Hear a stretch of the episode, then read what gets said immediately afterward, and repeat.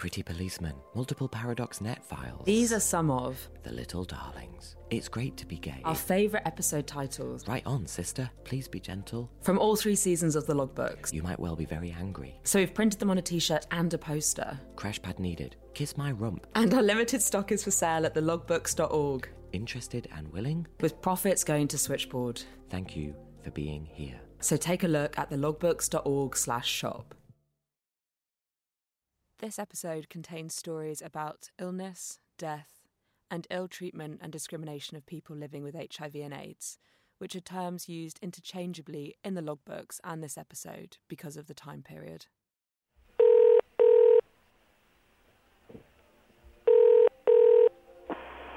This is a logbook entry from December the 21st, 1989, 6:45 a.m. I had just finished with a call with a 19-year-old man named John from Norwich who had been diagnosed HIV positive. His lover hit him and walked out. John is full of self-loathing and can see no point in living. He eventually went off to sleep, and I got him to promise to ring back in the next two to three days.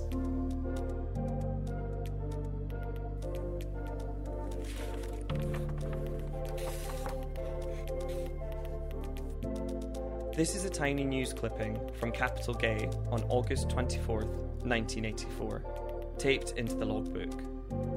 61 AIDS cases. There are now 61 cases of AIDS, according to the latest figures released by the DHSS. Deaths from the disease have also increased from 30 recorded cases to 32. it just feels very scary because in these logbook entries it's starting to feel like there is this thing and it's very real and it's growing Yeah. you know is this really growing is it just gay people What is it? Wh- yeah, what is it? What's happening? I think just just fear really.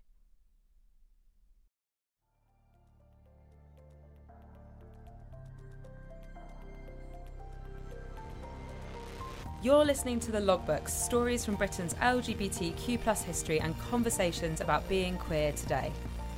In partnership with Switchboard, the LGBT plus helpline. I'm Adam Zmith. And I'm Tash Walker. In this season, we're reading through the notes made by the volunteers who took calls between 1983 and 1991.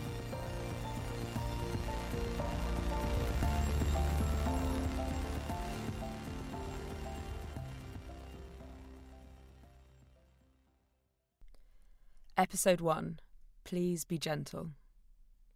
This is the first of three episodes this season where we're going to be talking about the hiv and aids epidemic.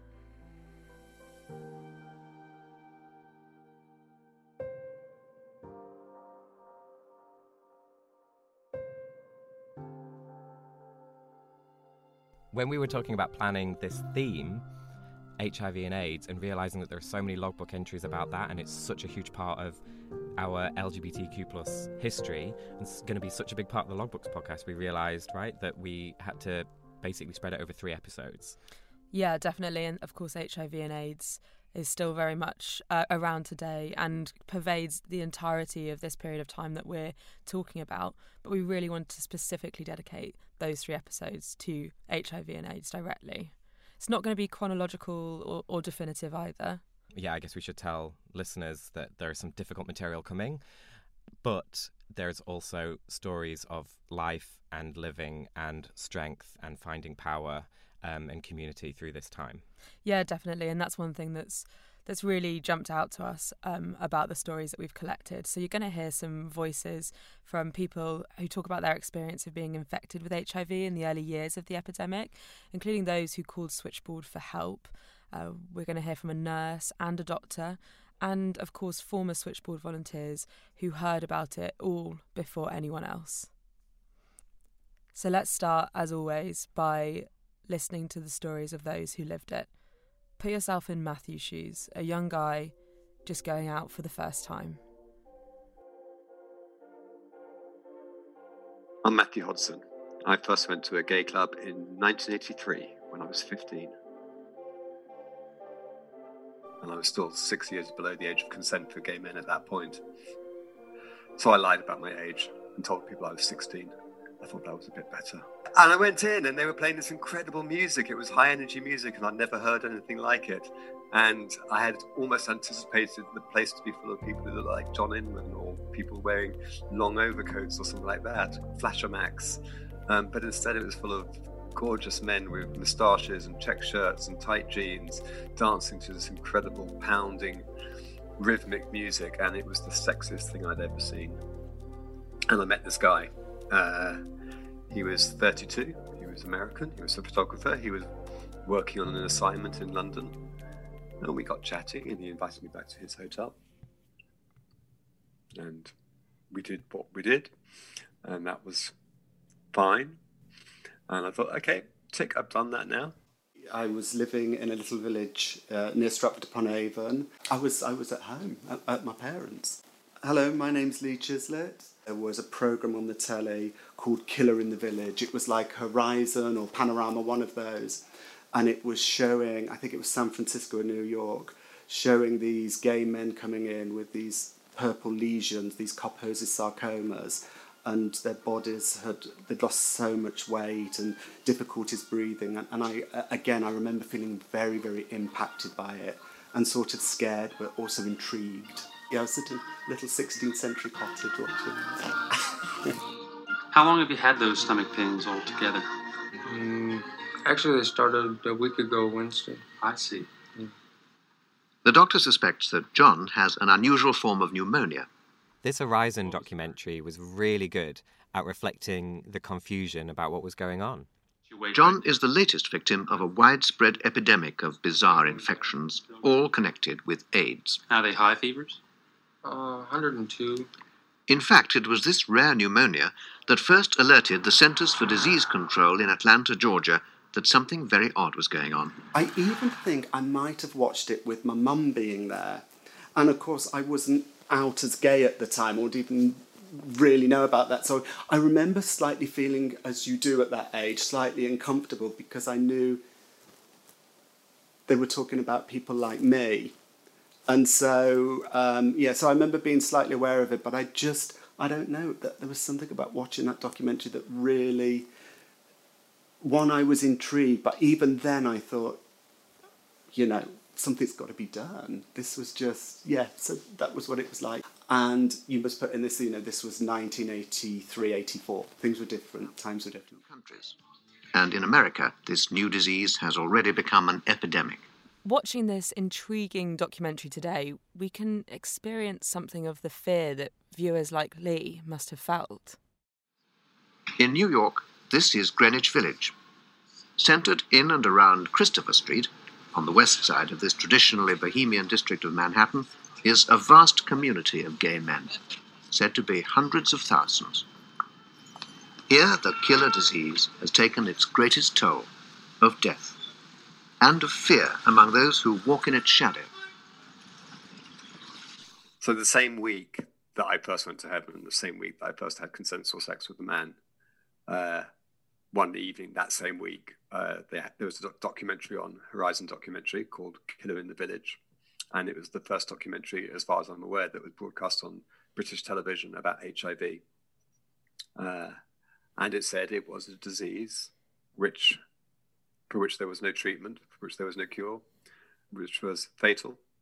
Um, and it was something which you could catch from having sex with an American. And I've just had sex with an American. And I thought, I'm fucked.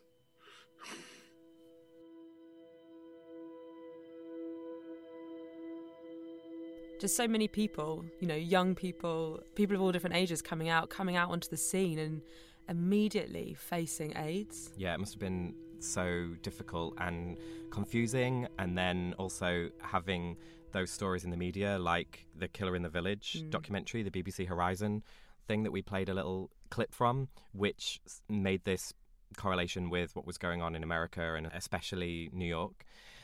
And didn't you say there was another story that you wanted to tell me about Lee? Yeah, so he also told me that he remembers being in a bar basically a village pub, and he overheard these two older gay guys. I guess Lee was only like 16 or 17 at this point anyway, so basically anyone was older.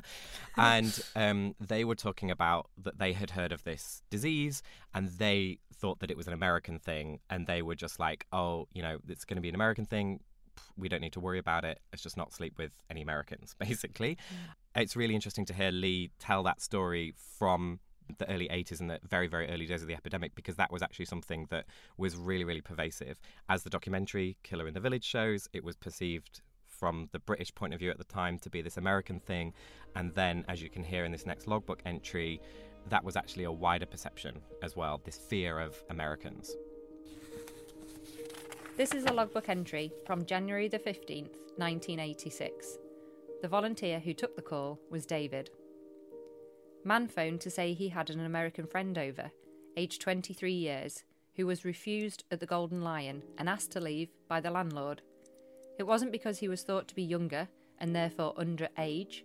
He had drunk only half a pint, then asked just for a coke.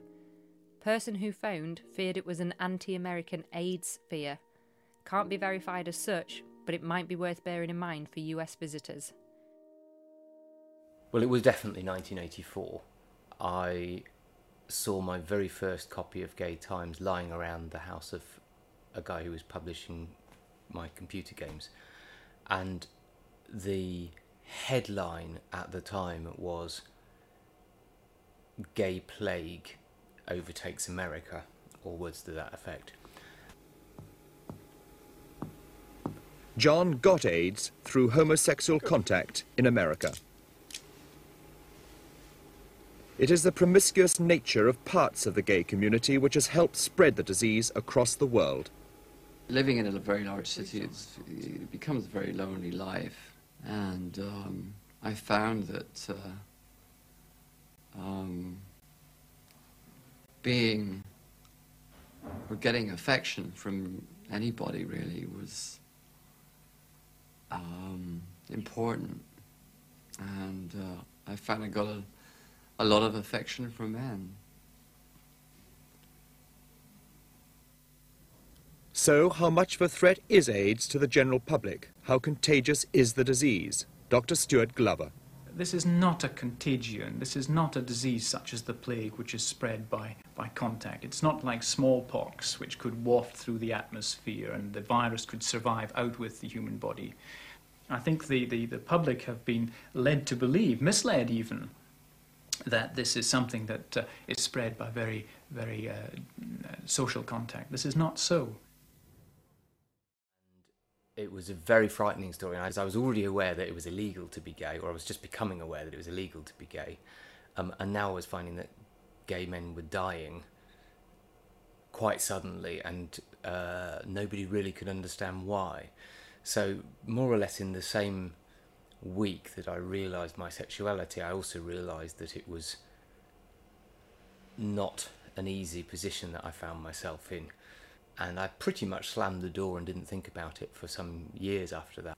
My name is Neil Cavalier Smith. I was a volunteer at Switchboard in the late 80s and early 90s. I think the early the earliest things that struck me from that time, and I can think of two or three particular examples, I think the overriding sense I got was of uncertainty. There was a hmm. real uncertainty from everybody. What is this? What do we do?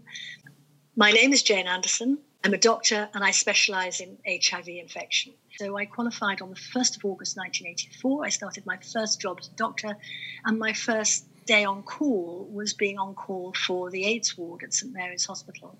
The professor of medicine for people of my generation at that time, um, knew everything. You know, he had he had a huge knowledge. He taught us, and I remember him coming to see a patient with AIDS, and he stood at the bedside and he said, "I I've never seen this before. I, I don't know what this is."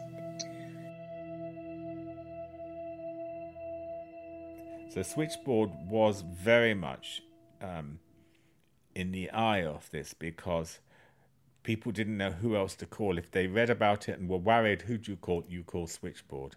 I'm Tony Whitehead. oh dear, I don't want to lapse into cliche, but it really was at the eye of a storm and the eye of a really nasty thunderstorm because this was. People were starting to die. Not in huge numbers back in in in in '83, but in, in, in numbers that were significant. Of course, we were hearing all about it, so it felt to us quite quite over overwhelming.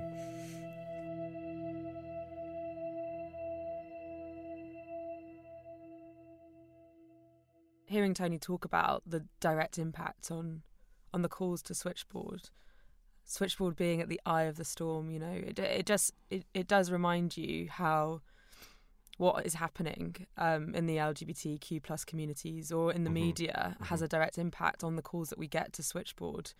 Yeah, and then to actually think about an individual person who may be someone who calls switchboard under those circumstances. Mm. In this case, maybe someone who's just newly diagnosed with HIV or something. And um, shall we talk about George? Yeah, let's let's introduce George. Yeah, we've got to introduce you to George, who uh, did not call switchboard at the time, but he's the kind of person that could have done. He was affected by the epidemic from the very beginning. Should we just let George introduce George? You're right. Yeah. Here's George. In 1982, I'd just come back from spending two years in San Francisco, taking part in a gay community experiment where gay and lesbians from all over the world gathered to try and form a majority community. And it was magic because here was a chance to be the majority rather than minority, to have the power, to have the freedom to really start to express who we were so I'd spent two fabulous and very formative years as a, as a queer hippie, really, taking part in that wonderful experiment that we all took part in. But when I got back in 82, I brought the HIV virus with me. I, would picked it up sometime in the three years before while I was there. My blood was being used in the Hep B trials, which they were taking people from in America so when the test came in 85, they back tested me and I was positive in 1980. So I'm one of the, the longest survivors of HIV. It, it was really like a personal tsunami. Um, being told you're going to die. I don't think you can really have a worse sentence put to you in your life and then watching your lover, your friends all die, and just sitting there like a ticking time bomb waiting for your turn to come, and it didn't come. Hello, my name is George Hodson. I'm a 71 year out proud fairy queer who's lived with HIV and been blessed to survive for 35 years.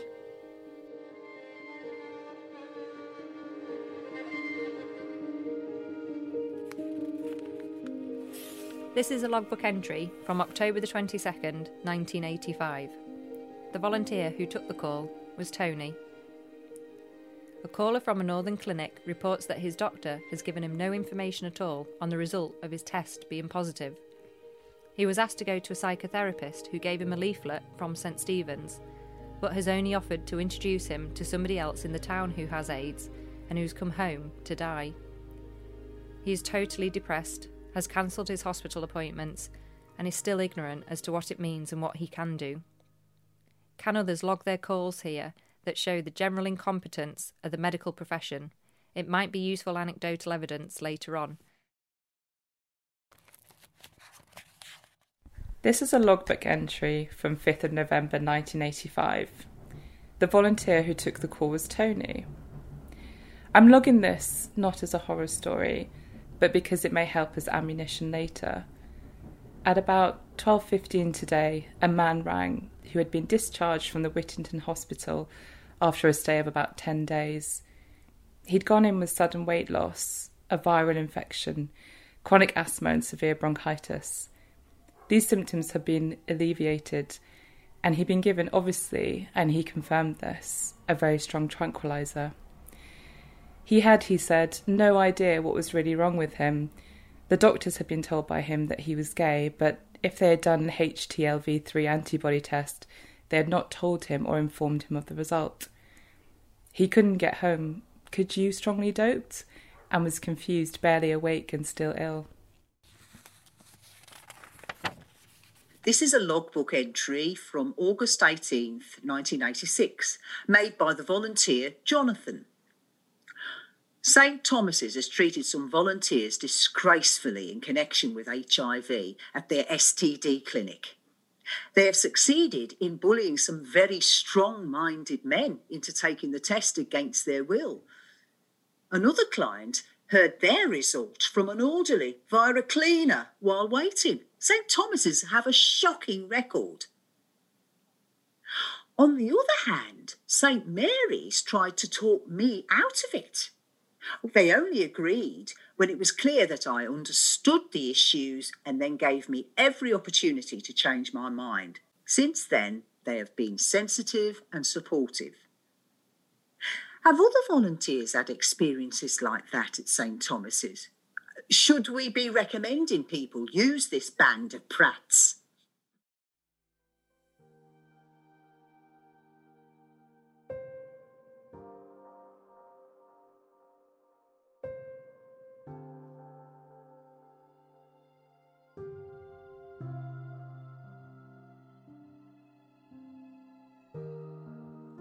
Just the some of the reactions from the medics in those entries. I mean, where's where's the counselling? Yeah. I guess you get the sense that the medics probably don't even know what to do, how to handle this information, how to handle uh, the patients, and you know, knowing that the situation was actually so bad if you got that diagnosis. Yeah, that's so true. I mean, no one no one knew what was going on. So now we're going to hear from Mark, who told us about his own day of diagnosis after coming out onto the scene. Was coming home from work. I think I was I was 15 and I met this guy at a bus stop, and he was just gorgeous. I mean, just stunning. And uh, turned out he was a couple of years older than me, and he was my first boyfriend. I'm Mark Thompson. I'm 51, and I came out in the summer of 1985. He introduced me to some of his friends, and I remember my first Black Gay party. It was the night of July the 13th, 1985. I remember it clearly. Live Aid was on. And um, so we went to this party, and it was filled with black gay men. I mean, mind was blown and I was set for life. Kind of. You'd go in, they were usually in somebody's house. Not, these weren't clubs, you know. There would be, you know, a, a, a, DJ, you know, playing songs that I knew, my parents knew, my older cousins and stuff would play. So it was very, very black, British. Oh, curry goat and rice, always. Sometimes you get Jamaican patties, good bar, you know, rum, and the usual stuff. The party would go like this. During the early parts of the party, there would be um, soul, R&B. So what was ever current at that time, right? So you might get Luther Vandross, Cheryl Lynn, um, Sharon Redd. You might get a little bit of soft disco in there, a little bit of funk, um, some Diana Ross classics. Then throughout the night, you get some more reggae, but it usually be the reggae that we'd grown up on at home or popular hits. But as the night would wear on, then you'd get Lovers Rock, so that black British slow jam kind of stuff. And that's when you'd get a slow dance, you know, or as we would call it, crubbing. So you'd get somebody, or they would, you know, invariably get you, and be slow dancing up against the wall, you know, very little movement, but a lot of action. These are men who are second generation Windrush, you know, because this is the first generation of black gay men born or migrated here, creating their space and their life. First ever. It had never happened before. It was end of November, 86, and um, I'd had tests two weeks before and um, did not expect a positive result. So I tried along. As I said, I had lunch booked with a friend that afternoon and um, thought I'd be in and I'd be out. So I'd gone, and I remember getting the results and just being just just blown, just completely stunned, and because I wasn't expecting it, and it really it wasn't. Eh, you know, people talk about HIV being a death sentence or was a death sentence. It wasn't. It wasn't. I wasn't given a death sentence. Right? I wasn't told by the doctor you will die in six months. It was like we don't know. We really don't know, and that was the hardest thing. you know, because you didn't know what to plan for if you're going to die, for example. And it was shame, all these things. I remember leaving to walk to see my friend, and I got diagnosed at Westminster Hospital, which is at Millbank. That's luxury flats now, and walking from there to Oxford Circus. And all I could think about were, were two things, well, three things really. One, telling my mum. Two, my grandfather, not telling him, but my relationship with him because I was so close to him. Um, and three, that I'd never have children. And I always knew, even as even when I was reconciling my gay stuff, I always knew that I was going to be a father. That was part of my plan. No two ways about it. And at that moment, that option had been completely taken away from me in that time. So it was it was anger. It wasn't there wasn't anger at that time. That came later. That came much later. But there was a lot of sadness, and disappointment, and hurt. I did make the lunch date that afternoon, and I just met this guy. I mean, we met at a club, and we were going to have a date. And I told him that I just, because I was, as you can imagine, completely shocked because I just got my results. And I had to tell him. And he was so cool. I mean, so cool. Just just like, you, you're going to be okay. I mean, he was scared as well. We didn't date, we didn't go on to date. And um, to this day, I, whenever I see him, you know, I make a point of saying, you know, you, you kind of saved my life. Because if, if I had got a negative reaction from that first person, who knows where I could have ended up. And um, I told a couple of friends at the time, and uh, before I knew it, it started to just come out. And I'd find out from people, uh, oh, you know, or I'd meet a guy and I'd tell him, and, and he said, well, I already knew, or, you know, and it was just horrible. And so that built up years and years of anger and resentment, and I just couldn't be in that space. I felt really, I felt really unsafe. I felt really, really unsafe, really angry. I think more it was more about anger, so I had to kind of withdraw.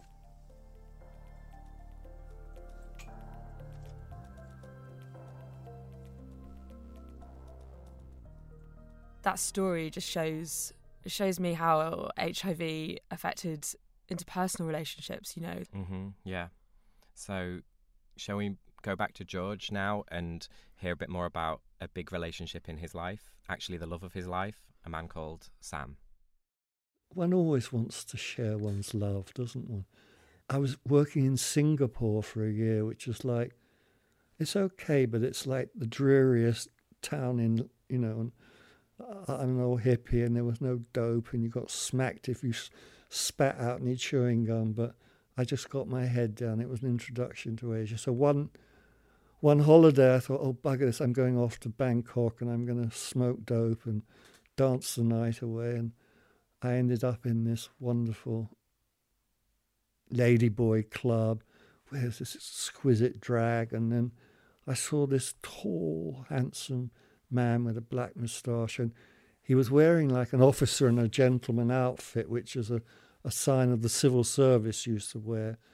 And I was on the dance floor. I'd had a Thai stick in the taxi going there and hadn't smoked for a year and was just way out of it. And I could see he was watching me, and I thought, yeah, that that looks nice. And I hadn't had sex for a year because in Singapore, you know, you have sex, you have your willy cut off almost. so I thought, wow, he, he's so lovely. So and he moved next to me, and started talking in beautiful English, and it was just that wonderful moment that hopefully we all get a chance of having in life where you ting with someone, you just know that this is someone who you can create things with, who you can share things with, who you can grow with. And we were never apart for the rest of our time. Eight years before he died, yes, which wasn't enough, but it was still very powerful. I've got a lovely picture I'll show you when we finished of Sam in a portrait in my bedroom.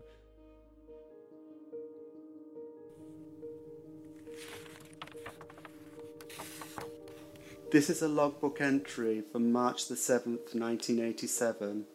Caller Patrick from York had an antibody positive test with no counselling at all.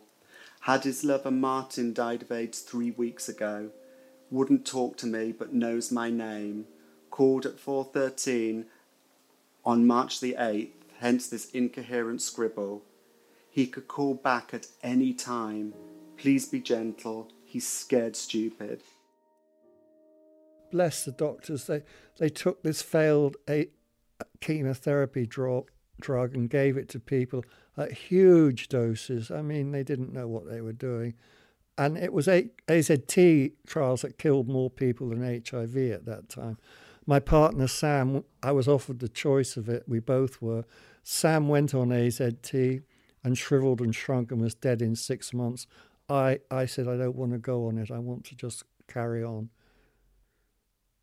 I'd seen so many people die, but of course, to see your grand passion die in agony and degradation, as so many of us did in the bad days, was awful, awful. Yeah. But and I still carry him with me, you know. With this cancer, when I was going through the MRI scan, I visualized and pulled him around me like a kind of suit of armor, if that makes any sense. Those we lost and loved, we still, I still pull them up and bring them to me when I'm in crisis or, or scared.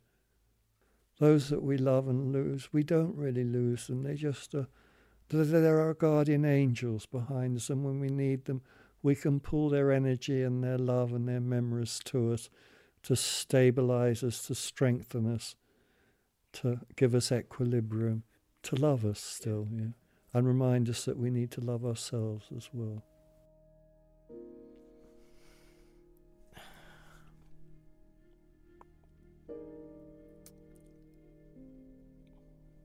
Oh my god. It's really sad, but really Oh. gorgeous at the same time. Yeah. To hear George. Yeah. Do you want to? Should we just both try? Listener, if you want to take a pause at this moment with us, Yeah. we're just having a breather.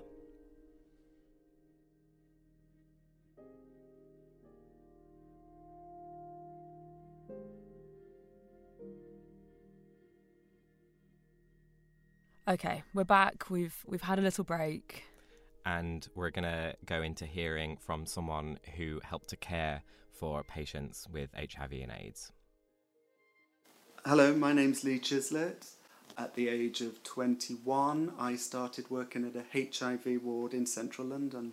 When I finally got to work in the sexual health clinic, there was, you started seeing people come in who, with their partners who couldn't breathe, and these awful Kaposi sarcoma, and really, so it was really quite shocking just, just to see that change. So I think I was there when it really started, when we thought, we've got we've got a problem here. It's hit it's hit London. So even before I got to the HIV ward, um, I was work, working on a surgical ward as a as a student nurse. I was coming to the end of my training, and you know, as I said before, I was this jolly nurse who was always joking and that sort of thing. And we got a patient. I remember his face so distinctly. It, it, it had got out on the ward somehow with the families and the thing that we had somebody with AIDS on the ward. And I remember that the, the relatives were coming and saying they wanted their families moved. They said they wouldn't have, they didn't want their families near anything like that or with somebody with AIDS. Part of it was fear, part of it was hate. And I remember feeling, getting really, really angry during the shift. And then I caught some of the relatives. There was a, like a little glass window on the door, you know, on the door, and people were peering through the glass. And I remember, I remember just getting so I said, "Excuse me, can I help you?" And just, it was just ghastly. It was just so demeaning and dehumanizing. I just, the sister said to me, "You're very quiet today, Lee. Are you okay?" And I said, "No, I'm not okay." I said, "Now this is where I get emotional." I said, "You have just treated that man like an animal in the zoo." And I just and I just was going. I said, "I've never been so ashamed to be a nurse, let alone a human being." One particular story stands out in my mind, and this was actually off a, a, a, young guy at the London Lesbian and Gay Centre not too long after I first started to DJ there. So it would have been around 1987. I'm DJ Rithu. He was only 16. He'd come into London from somewhere uh, north in the country. And everyone loved him. He was such a sweet boy, really. Very clearly gay, you know, very clear about who he was. Used to quite often wear shorts and like little bobby socks and a pair of DMs, and the way his haircut was, you know, he was just very beautiful. And um, we all knew him and were really friendly with him, and we were around him for the best part of a year before he committed suicide. But when he found out he was HIV positive, it was just, you know, heartbreaking. I mean, that was his life, finished at 16, 16 going on 17. So yeah, it was it was a difficult time, and and I mean, I, I, I was very clear that even if I was in any way at risk by being friends with gay men who were positive, then I would take that risk. Um, I was very clear that I, I, I would support my friends, my gay male friends, um, and I wasn't going to be scared away, and I was not going to treat them like lepers. Um, and I'm very glad I made that decision. I went into this young guy, and he, you know, stunningly good looking, although that matters, but he had this big purple lesion on his nose, which was the Kaposi's sarcoma. And, you know, he was very quiet, very shy, and, you know, I go bursting in as my one, Hi, how are you? I'm Lee, I'm looking up today. Uh, and I really was struggling to engage with him, really struggling to engage with him. And, you know, he was saying the odd yes or no. And, uh, and as I was in the room, um, he, he looked, I don't know, he looked deflated, he looked sad. He opened some tinfoil that was on his little table in front of the bed, and he opened this tinfoil and it had some little samosas. I can't remember, some, somebody had brought it in, some food in, because at the time people, some of the cleaners wouldn't go in the rooms, you know, to bring the food in. So he had this little tinfoil and he, he started eating some food and I, and I said, Oh, that looks nice. I said, God, they look really lovely. And he looked up at me and he said, Would you like some? Would you like one? And, um, and, and I said, Oh, yeah, yeah, that would be nice. You know, as I said, just being greedy. So I remember and I said, Oh, that looks really nice. So I, so I was eating one. And he suddenly got quite emotional. And you know, when somebody, you can see they're trying to fight back the tears. And then he sobbed. I mean, sobbed like it was just quite, it was so pitiful to watch. And at first I thought I'd done something wrong, and I didn't realise what I'd done wrong. And um, what I realised is, is I'd accepted his food. And I, I couldn't quite get my head around it. That he felt so isolated and so, I don't know, like a leper, that somebody would taking his food. And, you know, I just him sitting on the side of bed, and I think we both cried, frankly.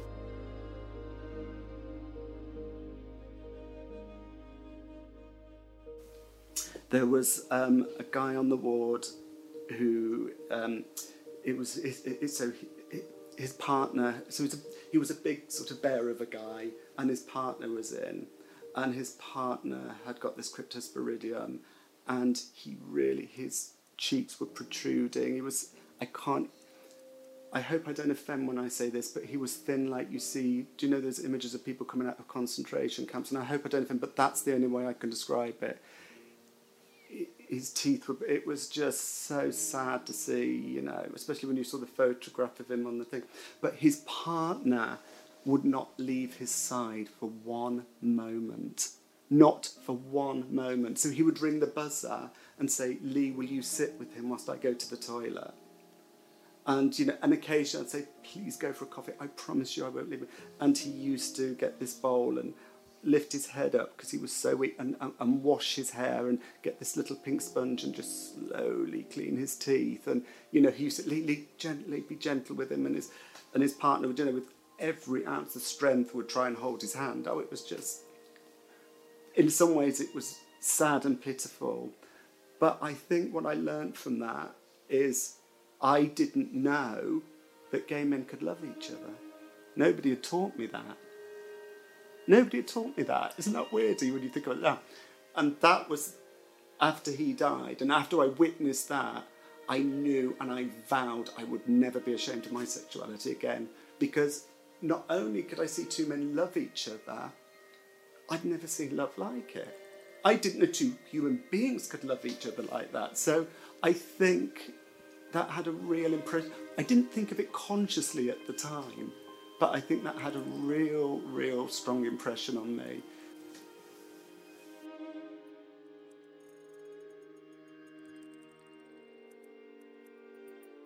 And I guess the other thing that impacted me was a, a guy called Paul who was a sex worker. Um, and he used to tell me about all his sexual exploits and that. And I was, again, 21, young and innocent. Not so much now, but I was young and innocent. and uh, he used to and I loved him. He was, you know, all right, you are very much like that.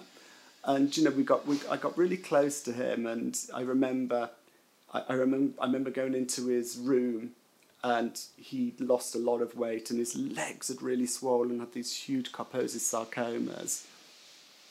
And I walked in and he'd cut his jeans off, these little white jeans, and he cut them really short. You know, he had this Hickman line, we used to put lines in because we, they had so many different kooky drugs. There. And, um, and it, this little t-shirt, and you know, he was unwell, and I went, and I said, what are you doing? And he said, I'm going to Pride. He said, I'm going to Pride, and I tell you what, you're effing coming with me. And um, I couldn't go with him, but we, we got him there. He went to Pride, and he, you know, and he was going, I don't care, Lee. And at the time, we used to have like this pancake makeup to try and cover the lesions. And he goes, No, that's Pride, huh?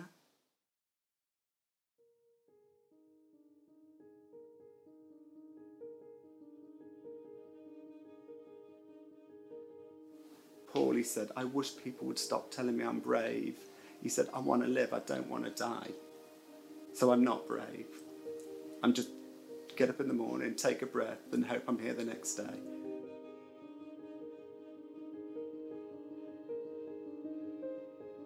I was going on a week's holiday, and somebody said, "Oh, Paul wants to, oh, wants to speak to you before before you go."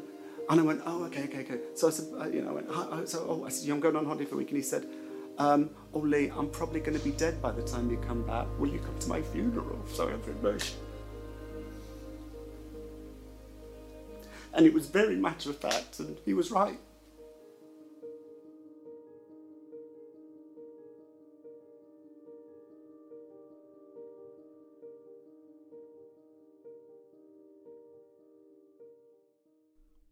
it was obvious that something as big as this was going to hit Switchboard, right? I mean, Switchboard had been setting itself up actually for eight or nine years, probably to, to be able to deal with something as big as this. There's this logbook entry from October the 2nd, 1985. In all caps, underlined, it says, Warning Rock Hudson has just died. You know what to expect. Well, well, actually, it, it, I don't think it did realise. I don't think anyone realised Mm. that this was going to be happening or coming. You know, it was this tsunami Yeah. that hit the communities that, like Tony mentioned earlier on. Extra calls, you know, all of this reaction in the newspapers. There, we didn't know what was coming. No one did. And I think another really important thing to remember is that you know Switchboard volunteers were there to support the LGBTQ plus communities, but they were also they were also from that community and it's no surprise that it would come home to Switchboard. we did start to lose volunteers as well, and that always makes you really concentrate on what's going on when people you know start literally just disappearing from the phone room, and then you hear that they're in hospital, and then you hear that they've died. I'm Lisa Power, and I was a volunteer on Switchboard between 1979 and 1994. Um, and people often didn't actually say what they had. I mean, even the volunteers at Switchboard, we were the most out gay people in the UK. We were the most well equipped to handle all of this, and even we couldn't talk about it when it was our friends. Um, you know, I can remember being at home and getting a call about um, somebody, George Michael, or not not George Michael as in you would think, but George Meikle is probably the correct pronunciation. It's a Scottish surname. And that he had died, and I just burst into tears. Um, you know, we were not immune to what was going on. In fact, we were at the heart of it. Logbook entry 3rd of February 1987. I recently got the result of my HIV antibody test. Positive. Doing all the right things, phoning body positive, seeing the health advisor at the clinic, and so on. The one thing I want, I really want to do right now, I can't. That's to talk to other antibody positive people at Switchboard. The reason I can't is that I don't know who you are. How does being antibody positive affect the way you see Switchboard? How does it affect your phone work? And so on and so on. I'm not yet ready to come out other than to certain individuals within Switchboard. So after an early morning heart to heart with Frida, brackets, the number one dyke in town, on brackets, the suggestion is that her pigeonhole could be a mailing address and she'll pass on any messages unopened. So far, we seem to have been fairly lucky as regards AIDS, but it's getting closer to home on a daily basis. What's the point of saying that we welcome applications from antibody positive people, though it's some time since we last made that plain in public, where we got no support system there? I'm not sure what I'm saying we should do, but I think we've got to do something. And yes, this is my way of dealing with the news. Please drop me a line, care of Frida.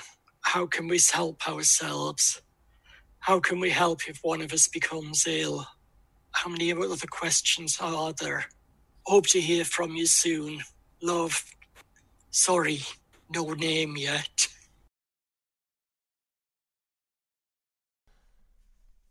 You know, that was an anonymous entry. Even even at the heart of the uh, LGBTQ plus community, Switchboard, people were still struggling to come out as positive. You know, imagine that volunteer who who couldn't put their name to this entry. Just imagine what it felt like asking for help in that way.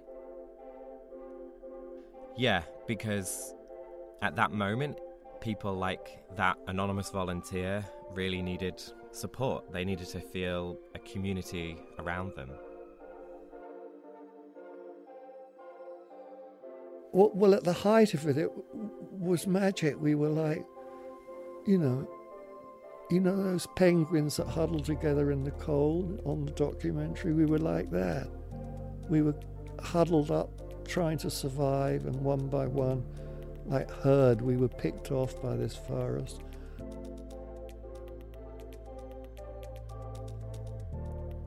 I can't imagine what it felt like at that period of time. Um, and I can't imagine what it feels like to be someone who is still alive today, who lost so many people um, throughout the 80s and 90s. Yeah, and, and what's happening to the LGBTQ plus elderly, specifically the HIV positive elderly? Mm-hmm. What you know, where's where's their community? Who's supporting them? So, moving into the final section of this episode, bringing us up to date, let's hear from George again. He's going to tell us about the kind of support people like him need today.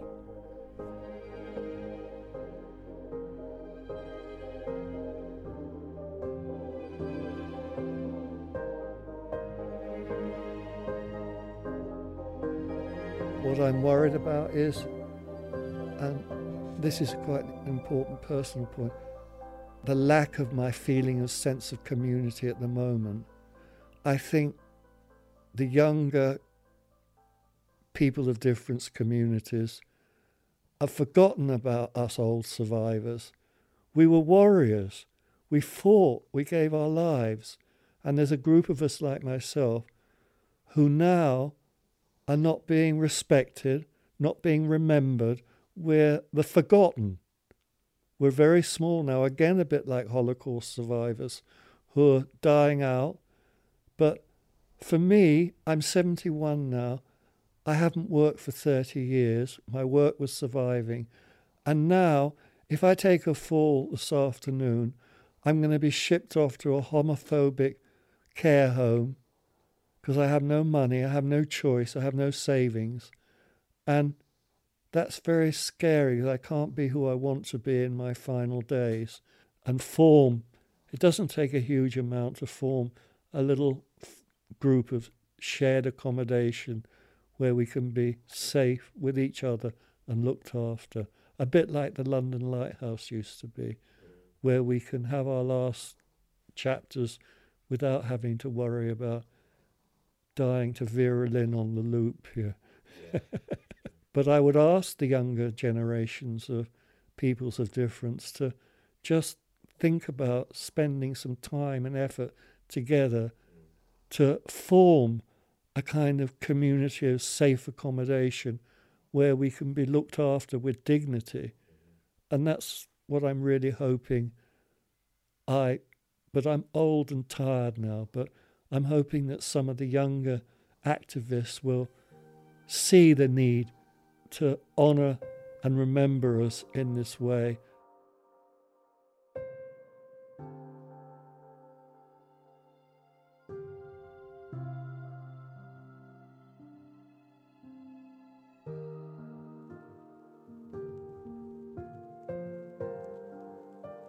I think, sadly, from the work we do as well, that's not uncommon to hear that, especially the fear of having the smallest of accidents and then having to be put into care that you don't you don't have the decision over.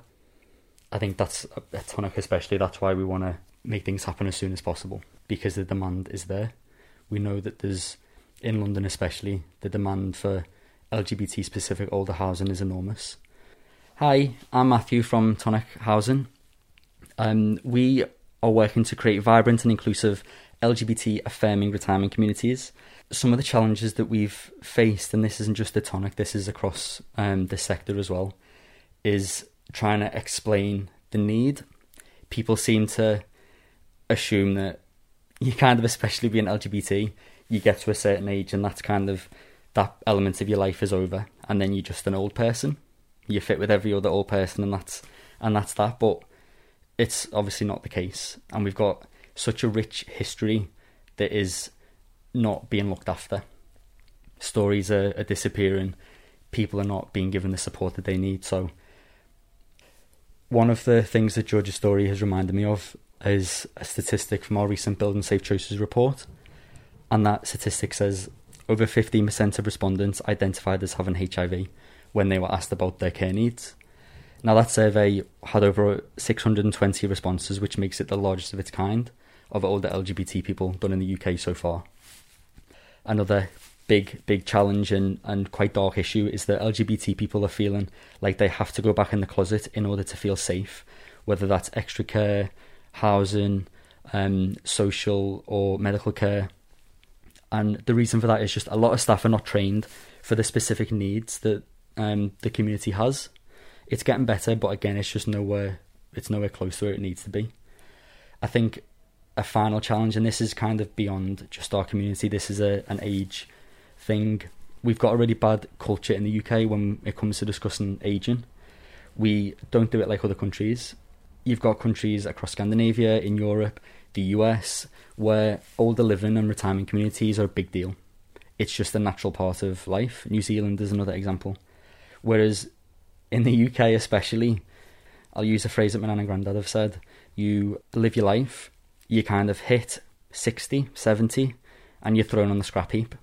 Whether that is taken to a care home, left alone at home, there's there's no option of the in between, and that's kind of what we're trying to trying to do here. At the minute, what we're trying to do is open a, a shared ownership scheme in central London, and it will only be small to begin with. Obviously, the enormous dream is to have a tonic building from the ground up, and it'll have hundreds of places for people to live in. But unfortunately, it's not how the housing system works in the UK. So we're starting off small. It'll be shared ownership to begin with, but the long term dream is that once we've filled those, and we've already got a register of interest, and that is filling up really fast. Once we've filled those, we can then use that as evidence to different councils across the city to say, here is the backlog of people that we know are ready to move into a place, or they may not be able to buy, they need they may need social um, housing, or they want to privately rent. We can then move forward once we've got the collateral from the first place, and hopefully begin to open more Tonic communities. We're doing all of this important work behind the scenes at the minute, and it may not look much from the outside. But one of the key phrases that I want to keep using in the market, especially, is that moving in is just the start. It's like the start to the rest of your life. Um, it's a place to live your lives out, and it is, I think, just the beginning for housing generally for LGBT people. I mean, I don't know if this could go out in your podcast, but I, I call for people to gather and use their individual skills to help create this much needed facility for our elders, for us old queens, because we've given so much.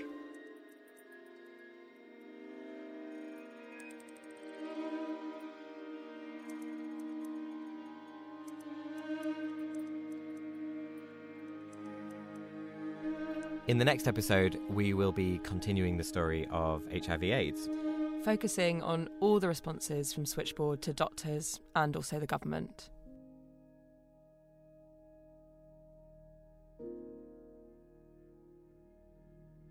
Calls to Switchboard are confidential, so to bring the logbooks to life, we've changed the callers' names. The logbooks is produced by Shivani Dave, Tash Walker, and Adam Zmith in partnership with Switchboard, the LGBT plus helpline. If you think other people would like the logbooks, please rate and review us on Apple Podcasts. These ratings and reviews really help others to discover the show. You can send us your feedback and stories to hello at thelogbooks.org or join the conversation on social media with the hashtag TheLogbooks. Our music is by Tom Foskett Barnes and our artwork is by Natalie Dotto. Thanks to Stef Dickers and team at the Bishopsgate Institute, the BFI National Archive, the folks at ACAST, MACE, the Media Archive for Central England, Peter Zaccaroli at West Digital, Content is Queen, the staff and volunteers at Switchboard, and all the contributors who shared their stories. Switchboard continues to take phone calls from 10am to 10pm every day. If you're affected by any of the issues in this podcast or need to discuss anything to do with your gender identity or sexuality, you can call Switchboard on 0300 330 0630, email chris at switchboard.lgbt or instant message via switchboard.lgbt, where you can also donate money or time to help.